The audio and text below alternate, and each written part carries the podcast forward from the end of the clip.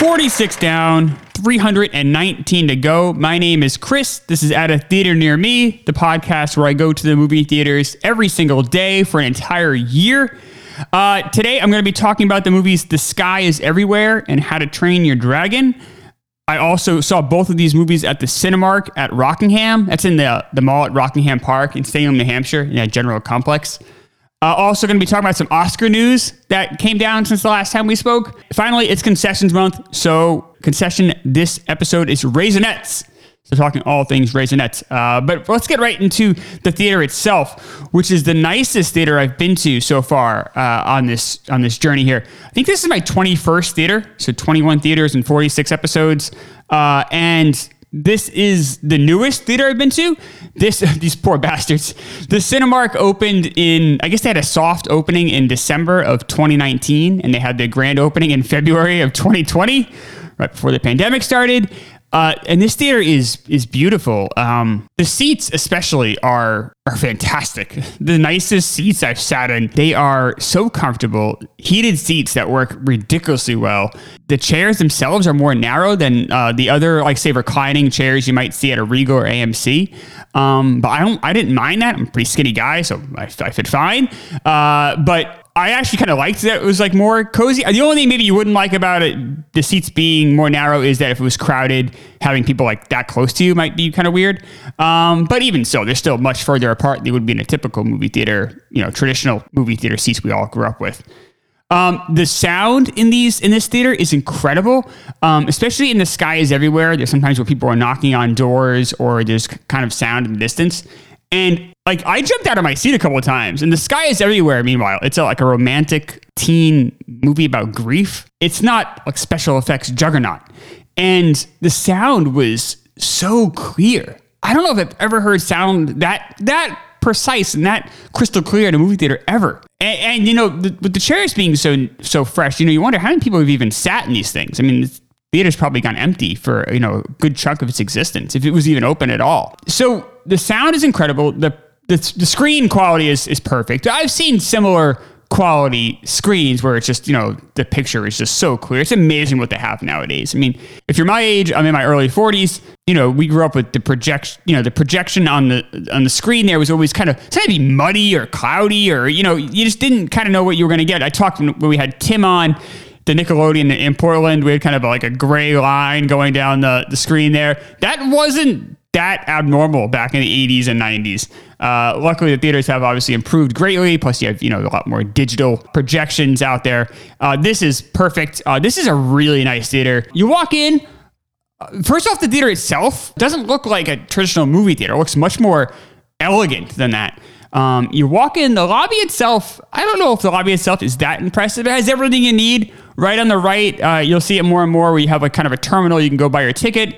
The concession stand, I would say, is lacking. It's probably the weakest part of the theater itself. It has kind of the candy just kind of like tucked away on like almost like a pegboard. It's not like it has like a very nice concession display. But other than that, other than the lobby being kind of the rest of the theater just looks really well done. Like, it has a lot of, like, the doors into the cinemas are just like, it's good quality. Like, the walls look very nice. Like, everything just looks really like they spared no expense building this, which I'm sure they may be ruining that day and maybe regretting some of the decisions they made building this thing.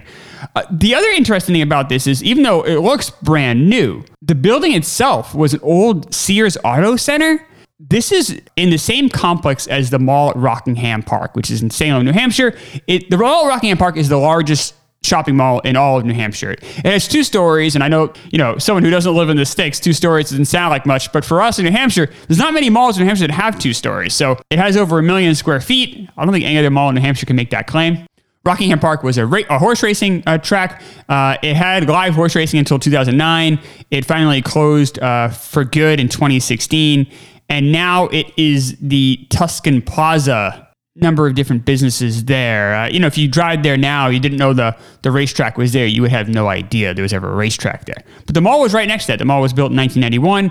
I don't know if that was the heyday of the racetrack, but it certainly, you know, got a decent amount of traffic back then. And the mall itself, even today, you know, what, 30 years later, the mall is doing pretty well, especially considering COVID and the fact that, you know, everyone's doing online shopping now. There weren't too many vacant storefronts. The food court was fairly buzzing. Like, it was a pretty, I say successful mall. I say wildly successful considering the situation we're in from a shopping perspective. I guess at one point in 2015, this was Simon Property Group. They own like over 200 malls across the country. This was their highest grossing center per square foot back in 2015. So I don't know if it's still the case, but at one point, this was a very successful mall, and a big reason why is the location of where it is. If you're not from this area, Massachusetts has a sales tax. New Hampshire doesn't. If you're driving on I-93, the very first exit once you get in New Hampshire is into Salem. So it's right off the interstate, right there. And this movie theater is not connected to the mall, and I didn't like that. I went to the mall, because I assumed they were connected. I went to the mall, went to the food court, walked around a little bit. I went to go walk in the movie theater, and I had no way to get there. I'm like, what the fuck? And it ends up, it's like, I don't know, about 500 feet away is this movie theater. That's kind of a pain in the ass. I get back in the car, drive over there. Like, perfect world, the movie theater's connected right in the mall. Yeah, that's the best. Especially in New Hampshire when the weather is so shitty so many months a year. You kind of don't want to have to go outside once you're already in somewhere. But having said that, though, like what they did with the mall, the movie theater itself is fantastic. I hope it can stay alive in this area. It is a Cinemark, and I didn't notice. Remember when I went to Connecticut, the Stamford trip, I drove home, and on the way home, I saw, I think it was Kung Fu Panda in Milford, Connecticut. That theater was in the mall itself, but said that no one who was under the age of 16 could go to the movie theaters past like 6 p.m. like by themselves. This mall didn't seem to have those same. This theater didn't seem to have those same restrictions, so that was good to see. They're very adamant that they don't want any 6-year-olds or under seeing a rated R movie after like 7 p.m. at night, even with a parent. So if you're like 6 years old and your dad brings you to the rated R movie, like it's like Cinemark, like just won't have it. But like the dad can just lie and say the kid's 7. I don't really know if that's that hard and fast a rule. It's a strange rule. But that's what they claim. But the theater itself is beautiful. If you're in that area, definitely check that theater out. I'd like to make Cinemark more of a regular stop for me. It's 45 minutes away, but the theater experience itself was just fantastic. So hopefully I'll be going back there.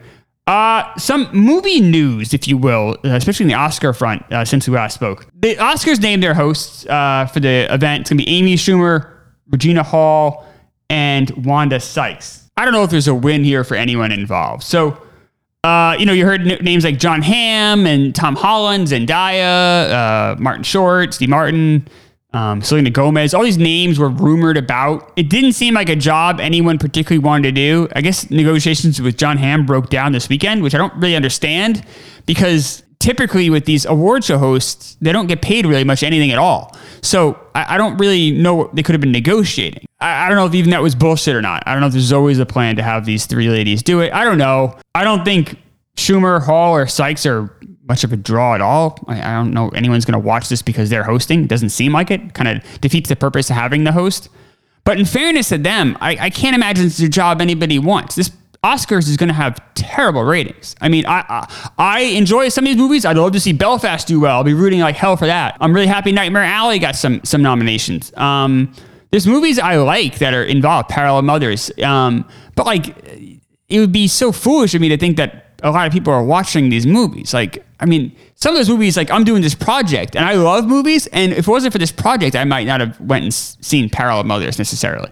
Like these are not movies that the average movie fan is going to rush out to see. And the fact that you don't have any, the exception of Dune, any movies that made any money in there, no, there's just not really a reason for people to watch unless you just are a huge fan of movies in the Oscars, which is fine. But if you're looking to appeal to a mass audience, which the Oscars does and ABC wants, this isn't going to do it. I guess my biggest gripe here is I wonder how much influence ABC had. So, Regina Hall, Wanda Sykes, both on that show Blackish, and seem to have a decent relationship with ABC. Not so much with Amy Schumer, but like, is that what was like the tipping point? Like John Hamm, he's also not really a movie guy. These people are all really TV people. I mean, I know Amy Schumer had Trainwreck and, some had movie success. John Hamm has too, but like none of these people really scream movies to me, and none of them scream like that exciting. Like some of these people, like not to be shitty, but like if they were on The Tonight Show, they might not even be the first guest out. Like these are not like big names you would lead a late night show with, much less the Oscars. It just seems wild to me. Why not just go have a really talented stand-up and just have them at least be funny for 10 minutes. And maybe that at least makes the show more entertaining. And yeah, maybe it doesn't necessarily pay off this year, but if people were saying, hey, you know, the monologue was really great, that might create some buzz for next year to watch. I mean, I just don't really get the idea of, I mean, I guess how it's going to work with the Oscars, at least for this year, is each of the hosts are going to have their own hour. So Amy Schumer, I guess, is going to open the show, and I'm guessing we'll have the opening monologue, and then she'll have the first hour, and then we'll pass the baton. Is that cohesive? Does anyone really care? I mean, that second hour is so boring. Anyway, and I love the Oscars. The second hour is such a drag, with all like the minor awards being presented, and it's just, I don't know. It definitely doesn't have me excited at all. I mean, I don't know if those three will make for an entertaining show or not. I mean, it can't be any worse than last year, I guess, but I don't know. It seems like a pretty underwhelming choice there, but I'm not going to bash them too much. I can't imagine anyone in Hollywood wanted this job, so I'm sure they didn't have a lot to pick from. And if I was a big star in Hollywood, I wouldn't take it either, because you can only lose. The ratings are going to be terrible. But I mean, Schumer, Hall, and Sykes, I mean, these aren't people who are huge names, so they really have nothing to lose, I guess. The thing I liked less was the Oscar fan vote they announced. So what they're going to do on Twitter is people can vote on their favorite films that were released last year, as long as they use the hashtag OscarsFanFavorite. You can vote up to 20 times a day. Like 7% of people in America use Twitter. And I think a lot of that 7% are the same kind of people that would watch the Oscars anyway. Like, I don't think it's going to really appeal to the average American, is these 7% of people voting on these movies. And they're probably just going to troll it anyway and pick the worst movie and have that, you know, win. And you don't even win a real Oscar. You just like basically get recognized, it said. So they've clearly said this is not an Oscar category. So whatever wins this Oscar fan vote Twitter thing is not actually getting an Oscar. They're just going to get like a attaboy. I guess they're going to give out prizes to 5 lucky, quote unquote lucky, people on Twitter that vote. And here's what they get. I just think it's so small and petty. A full year of free movie tickets at their theater of choice. All right, well, Regal and AMC kind of already do that. It's like relatively affordable. It's like $25 a month. So like it's $300 savings. Subscriptions to streaming services. You get Netflix for a year. All right, it's another $120. What are we to $470 now? And exclusive items from the Academy Museum store. So some shitty fucking trinkets from a gift shop, a museum gift shop. I mean, that sounds so shabby and pathetic. This all seems so rushed and just like cobbled together because of media pressure. Yeah, this is what happens when Spider-Man doesn't get nominated, yet no one's gonna give a shit about your award show. No one's still gonna give a shit if they vote for some, you know, troll by voting for some shitty movie, you know, 20 times a day. I don't know, the whole thing just seems so stupid and petty and small. Once again, Oscars, even though I love the Oscars so much, shooting themselves in the foot. So one other quick movie note here that came out a couple of days ago. There's a movie called Deep Water. So this movie was with Ben Affleck and Ana de Armas. I was kind of looking forward to it. It's supposed to come out in January of this year. So I was like, all right, cool. Like another January movie. That'd be great. So what happened was Ben Affleck and Ana de Armas were going out and they broke up. And then Affleck started dating Jennifer Lopez. And because of that, they pulled it from the theaters. I think they didn't think that anyone would believe that Affleck was dating de Armas, or I don't know if there's certain content issues with the actual movie itself, or whatever it was. They pulled it from the theaters, and they never announced a release date, which I always thought was so strange.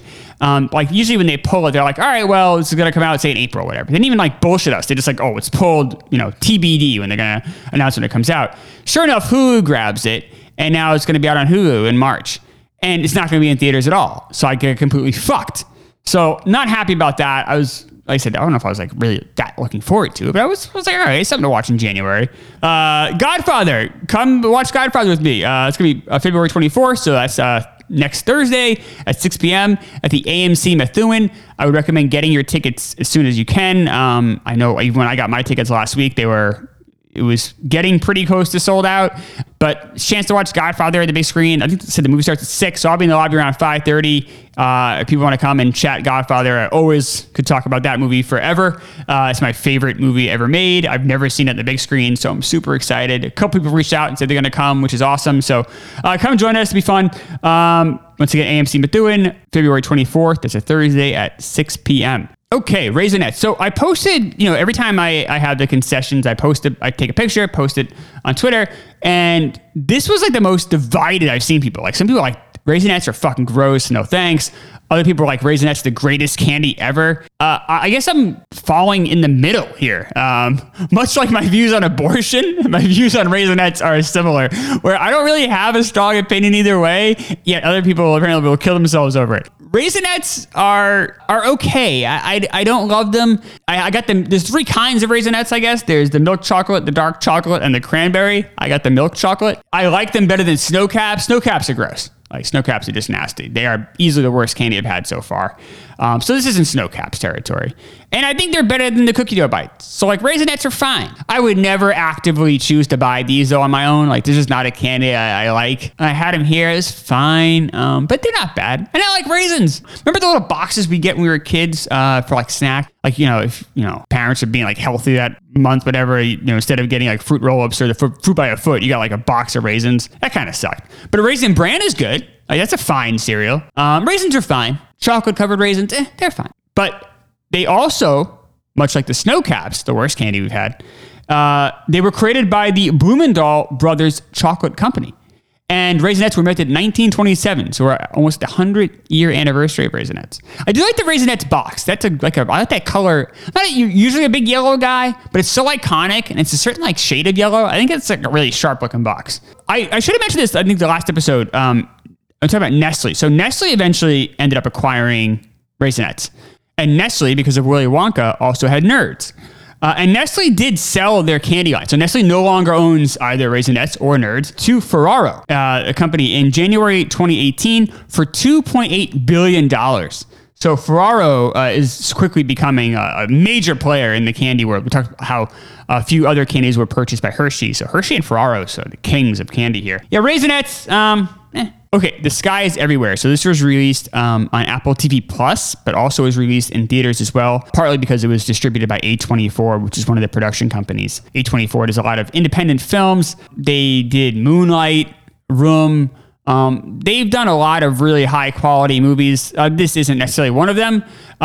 This movie is okay. Some critics really hated it. I'm not going to drag it that much. I'm going to give it a C-. It's also not really for me. It's a movie about a younger sister whose older sister dies suddenly, and she's just kind of tackling that grief, and then she also gets involved in sort of a love triangle of sorts. And then by the third act, it's focused much more on this love triangle than the grief, and it kind of loses me there. It's directed, I mentioned on an earlier episode about like flexing. This director is Josephine Decker, who's directed some critically acclaimed films like Shirley and Madeline's Madeline. I've not seen, this is my first Josephine Decker film. She didn't particularly impress me here. The cast is unusual. The lead is quite good, Grace Kaufman. I think she does a nice job here. But the supporting cast has Cherry Jones. You might remember her from Signs. She's been in a number of things. And then Jason Segel has a very odd part. He plays the lead's uncle, who's like a pothead. And it's very bizarre. I don't know why he did this movie. It's his first movie that he's done in like 3 years. I know he had an AMC show that he wrote and created, so he's obviously really busy with that.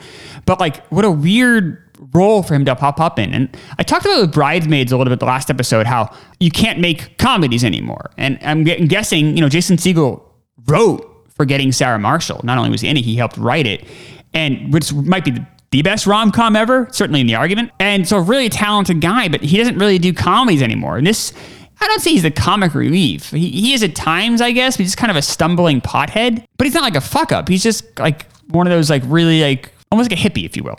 But good guy, but almost doesn't belong in this movie. It's a very odd part. And it's odd that he would want to do it. It's odd that he's in it. The rest of the movie it's pretty much by the book, what you'd expect from a movie geared to teenage girls.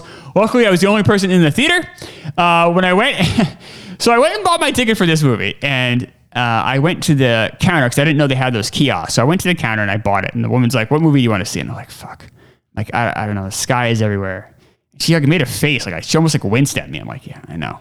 So I went and bought it. I'm like, oh God, please don't let there be anyone else. I don't want to creep anybody out. I just want to watch this movie thank God no one was in there. So fine. Okay. So the next day I went and saw How to Train Your Dragon. So I think what Cinemark is doing is they're doing these $5, so it was only $5 to see How to Train Your Dragon. And it was only $5 to see Kung Fu Panda. And apparently I don't know if Cinemark has a deal with DreamWorks Animation or something, but they're playing all of these old DreamWorks cartoons for only $5. I'm getting, like, I think next week is The Croods, and I certainly have, like, my schedule is not looking that great the next week. Like, I'm seeing a lot of, like, either older movies or just really shitty movies, things I don't want to see necessarily. So I certainly could go see The Croods, but, like, the act of, like, going and seeing these, like, kid movies, because they always only play during the day, so I can't bring my nephew or my nieces. So, like the action of going to these kids' movies by myself is, like, creeping me out. So today I went, I bought the ticket for How to Train Your Dragon at the kiosk, right? But, like, the concession lady is really friendly. I think she recognized me from yesterday because no one's at this fucking theater. It's fucking empty. So I go, now I need to go buy concessions, the Raisinets for the fucking concessions month. So I go and I buy my Raisinets, and she's like trying to be chatty. She's like, "Oh, what are you seeing?" I'm like, "Fuck." I'm like, "How to Train Your Dragon," you know? I'm like, "Oh, this lady's gonna think I'm such a creep." And she's like, "Oh, well, some other gentleman was just in here." I'm like, "Oh, it's like a fun movie." I don't know what to say. So I take my soda, my Raisinets, I go sit down, and I go in there, and this guy, like, looked like the comic book guy from The Simpsons. I'm like, "Oh, wow." I'm like, I'm almost glad I was there in case he was going to be creepy to somebody else. But maybe he thought I was creepy, and maybe he was happy he was there in case I was creepy to somebody else. And then a family of, like, 3 moms and, like, 6 kids that, like, wouldn't shut up the entire time, which is fine. It's a kid's movie. I have no problem with that. Let them talk. If anything, distracted me from the boring movie. But, like, I don't know if I keep doing this. Like, it's like, people I say, "Oh, is this endeavor taking, like, any sort of toll on you mentally?" Not really. I actually kind of seeing art every day. It's been kind of fun. I've seen some movies I typically wouldn't see, but, like, the anxiety I've been having going to see these kid movies, these fucking at the Cinemark, or just kids movies in general, without having my nephew or my nieces there, that's, like, not fun. Like, that is not great. So I gotta figure that out, or I don't know. So I'm seeing Sing 2 on Thursday, but I'm going with my nephew. So luckily I'll be all set there, but I don't like going to these movies that aren't for my demographic by myself. It feels weird. I don't like it. I feel like I'm, like, intruding. It's creepy and weird. So that's not great. And that guy, I'm sure, is fine. The guy, though, I will say, the guy at the How to Train Your Dragon movie, this, like, comic book guy, he was not happy with the trailers. Like, there were a lot of trailers before it, and, like, before, you know, like, after, like, the 7th trailer, you know, that green screen pops up saying, "Oh, this is previews, you know, approved by the Motion Picture Association."